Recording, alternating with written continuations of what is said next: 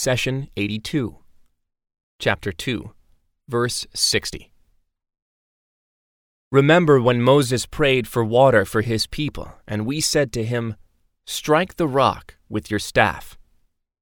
Twelve springs gushed out, and each group knew its drinking place. Eat and drink the sustenance God has provided, and do not cause corruption in the land. Chapter two, verse sixty. God points out one of the most important bounties he gave the children of Israel. In the desert, water was so scarce that there wasn't enough even to quench the thirst of the Israelites. Drought has different levels. The mildest level is when there is insufficient water for crops and plants. As the severity increases, water may not be enough for livestock. And at the most extreme level of drought, there is a shortage of drinking water for people. Moses, peace be upon him, supplicated God for water. Keep in mind that people usually resort to God in prayer for water only after all their resources have run out. God wants the Israelites to recall that when they were wandering in the desert, he provided them shade, and he sent the water gushing out of solid rock when they asked for it. Let's take a moment here to think about the beauty and precision of creation. Water is the source of life. It comes to us pure and clean through rain so we can drink, water crops, and raise livestock. Three quarters of the earth's surface is covered by water, leaving around one-fourth for dry land. God created our planet with accurate proportions to provide a proper surface for evaporation. Take the example of a glass filled with water. If you leave the glass in direct sunlight for days, you may find that a small portion of the water has evaporated. However, if you spill this glass, in essence, if you increase the water surface exposed to sunlight, you will find that all the water evaporates in just an hour or two. Similarly, Allah made the water surface large enough to accelerate the evaporation and rain cycle. He sends rain so you and I can benefit according to our needs, and the rest turns into springs or gets stored in the ground. God says, "Have you not considered that God sends water down from the sky, guides it along to form springs in the earth, and then, with it, brings forth vegetation of various colors, which later withers, turns yellow before your eyes, and is crumbled to dust at his command?" There is truly a reminder in this for those who possess intellect. Chapter thirty-nine, verse twenty-one. Some people claim that the rain cycle is solely based on fixed scientific laws. As the ocean water evaporates, clouds form, and when clouds rise to a certain altitude and run into cooler air, the water vapor condenses around dust particles, causing it to rain. We answer that the science is accurate in accounting for the constants, but who accounts for all the variables?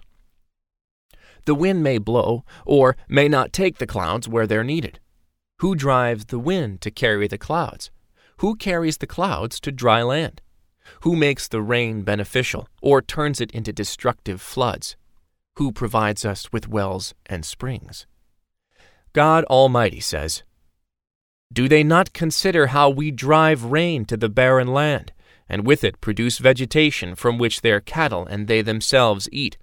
Do they not see?" Chapter thirty-two, verse twenty-seven. And in another verse, "Say, have you ever considered, if your water should vanish underground, who is there that can bring to you gushing water?" Chapter sixty-seven, verse thirty. And lastly, "If only they were to go straight on the path, we would give them abundant water to drink." Chapter seventy-two, verse sixteen. This brings us back to the verse.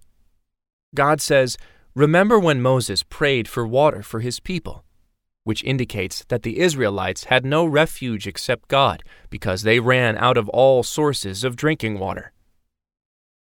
When a drought occurs and people use all the available reserves, families, including all members young and old, come out to supplicate God for water. We plead our Lord by means of our infants and elderly, so God may respond to our prayers." Anas, one of the Prophet's closest companions, narrated, "Whenever we were hit by a drought, Umar bin al-Khattab used to supplicate, 'O Allah, we used to entreat your love for Prophet Muhammad to provide us with rain, and you would bless us with it. Now we entreat your love for the Prophet's uncle al-Abbas. O Allah, bless us with rain.' And so it would rain." A quick note about the narration we just mentioned. Some scholars incorrectly understood that during supplication, we cannot entreat God's love of a dead prophet or person. Umar, after all, mentioned the prophet's uncle, not the prophet himself. They say that it is understood that entreating God's love of the dead is not permissible. The real question to ask here is, did Umar choose to entreat God's love for al-Abbas because of al-Abbas himself, or because he is the uncle of the Prophet? The use of the Prophet's uncle illustrates that entreating Allah's love is essentially for his love of Prophet Muhammad. We also understand that entreating God's love is not confined to the Prophet alone. In fact, it can be made by his relatives, too. This raises another question. Why was entreating God's love transferred from the Prophet, peace be upon him, to his uncle? The answer is simple. The Prophet had passed away and would not benefit from the rain, while his uncle, who was still living and thirsty due to the drought, would definitely benefit from it. In essence, Umar was pleading Allah for rain and saying, "The family of your beloved Prophet Muhammad is thirsty. Dear Lord, please give them water to drink, and give us some too." Thus, the narration supports that entreating Allah's love for the Prophet and his love for the Prophet's family is an acceptable way of supplication.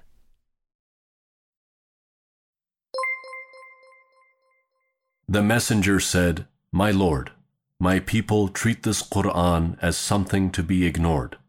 Chapter twenty-five, verse thirty. Do not abandon God's book. Please take a moment to subscribe and to share with your family and friends. Visit us at w w w dot quran garden dot com.